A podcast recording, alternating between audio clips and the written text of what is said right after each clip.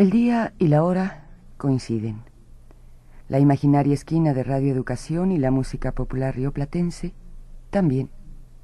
Entonces, indudablemente este inicio corresponde a nuestro programa.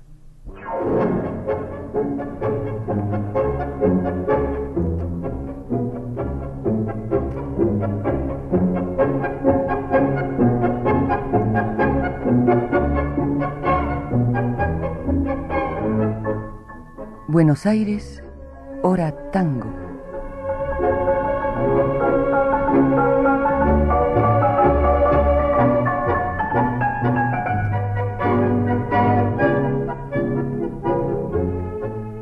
Tal cual fuera anunciado, esta será la segunda emisión dedicada al bandoneón, un instrumento netamente tanguero del que hemos mencionado sus aventureros inicios tras su introducción en Buenos Aires el mismo del que se ocuparan distintos poetas y escritores con notorios matices y óptica también distinta en sus apreciaciones. Unos y otros prediciendo su eternidad o dando cuenta de su eventual decadencia, alzándolo o exaltándolo como bandera, o apartándolo y tratando de destruirlo con mano de verdugo.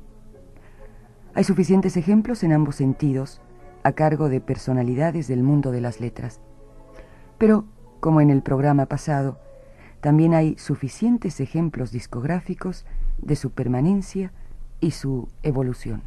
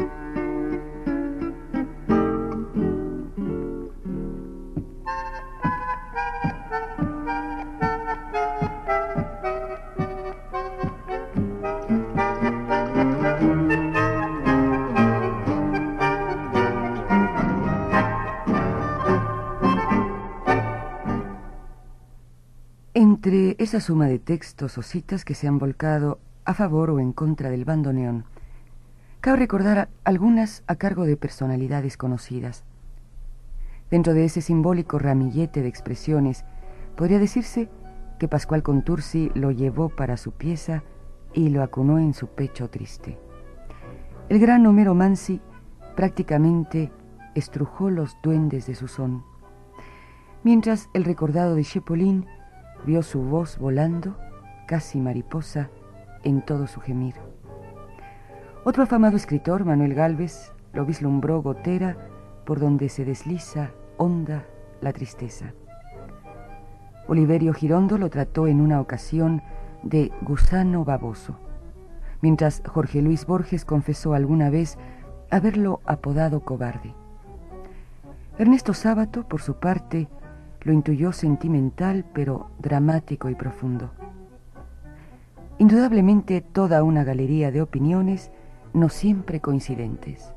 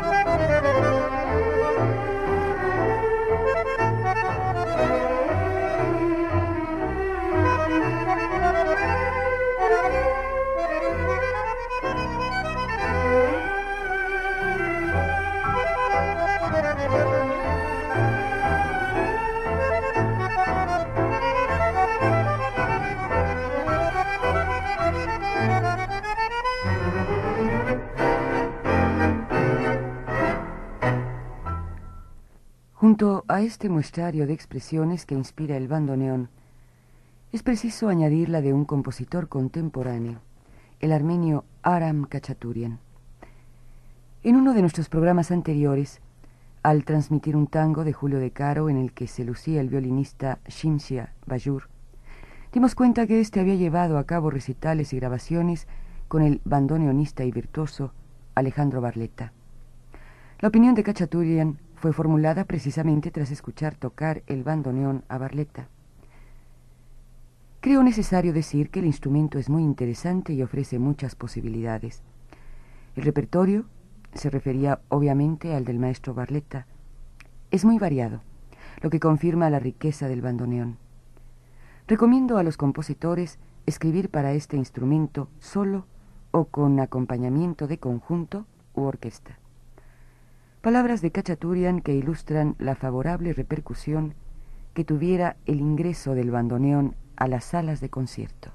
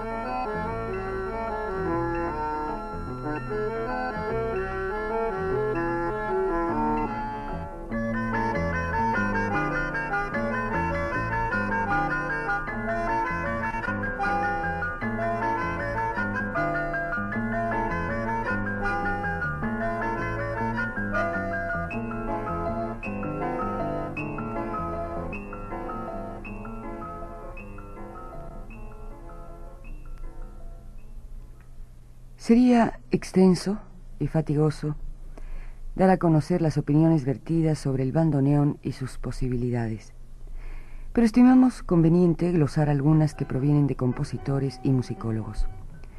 La enorme mayoría de ellos coinciden en afirmar que dichas posibilidades son muchas, incluso más de las que tienen otros instrumentos con menos registros, menor diversidad de timbres y mayor sonoridad. Su ámbito abarca desde la profundidad del órgano hasta la sutileza del clavecín. Existen sonoridades que sólo el bandoneón puede crear y que, agregamos por nuestra parte, sólo talentosos solistas le pueden extraer en toda su riqueza expresiva.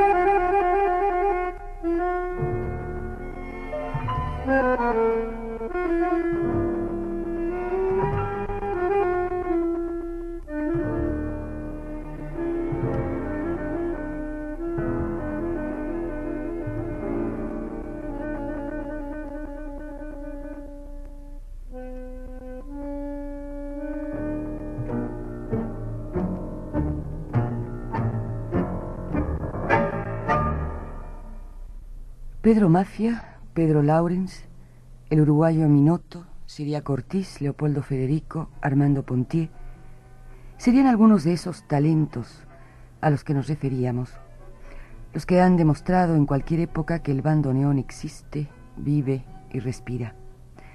Entre ellos, en primer plano, los nombres de Aníbal Troilo, Pichuco y Astor Piazzolla.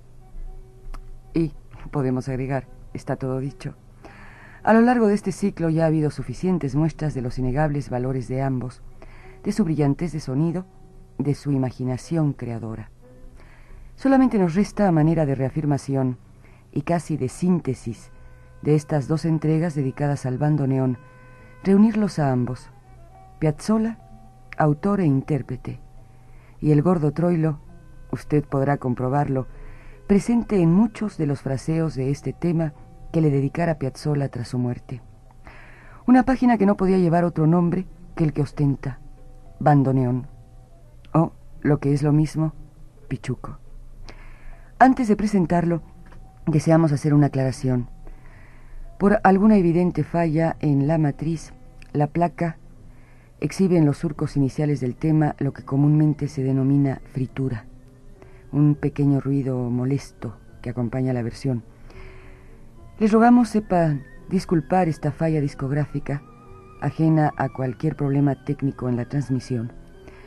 Mm, son solo unos surcos, dentro del deleite que representan los ocho minutos piazzolianos de la obra, creemos que puede pasar perfectamente inadvertido.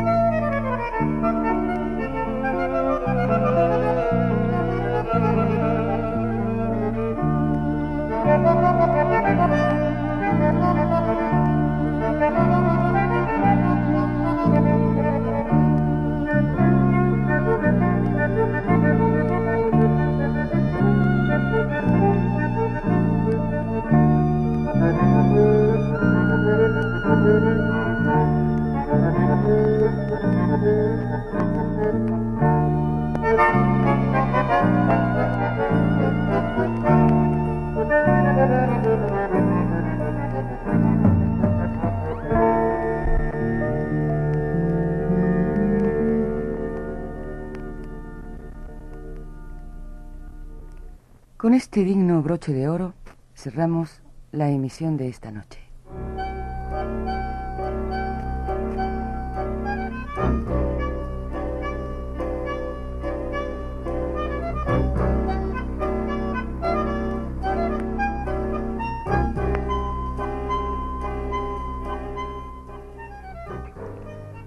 Segunda noche dedicada al bandoneón ese instrumento del que en alguna oportunidad se dijera que contiene el símbolo más puro, bárbaro y conmovedor de la paciencia, porque se estira, no se rompe fácilmente y sufre. Las versiones en las que tuvo preeminencia su sonido estuvieron a cargo de el cuarteto Santelmo de Leopoldo Federico y Roberto Grela y de Aníbal Troilo Responso. Ernesto Bafa se lució junto al piano de José Colangelo en la versión de El Arranque de Julio de Caro, con la orquesta dirigida por Alberto Di Paolo. El trío contemporáneo, con bandoneón a cargo de Domingo Moles y de Gardel y Lepera, Recuerdo Malevo. Aníbal Troilo y su agrupación, y de Raúl Garello, Bandola Triste. En el final, Astor Piazzolla y de su suite troileana, el primer movimiento, bandoneón.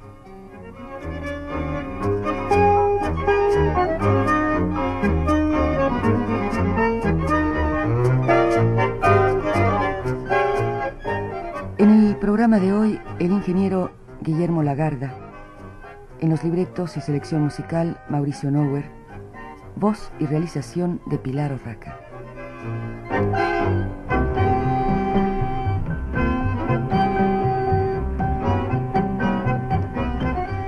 Todos retornaremos en una semana en este mismo espacio de Radio Educación. Será cuando los habituales compases nos indiquen el inicio de esto que lleva por título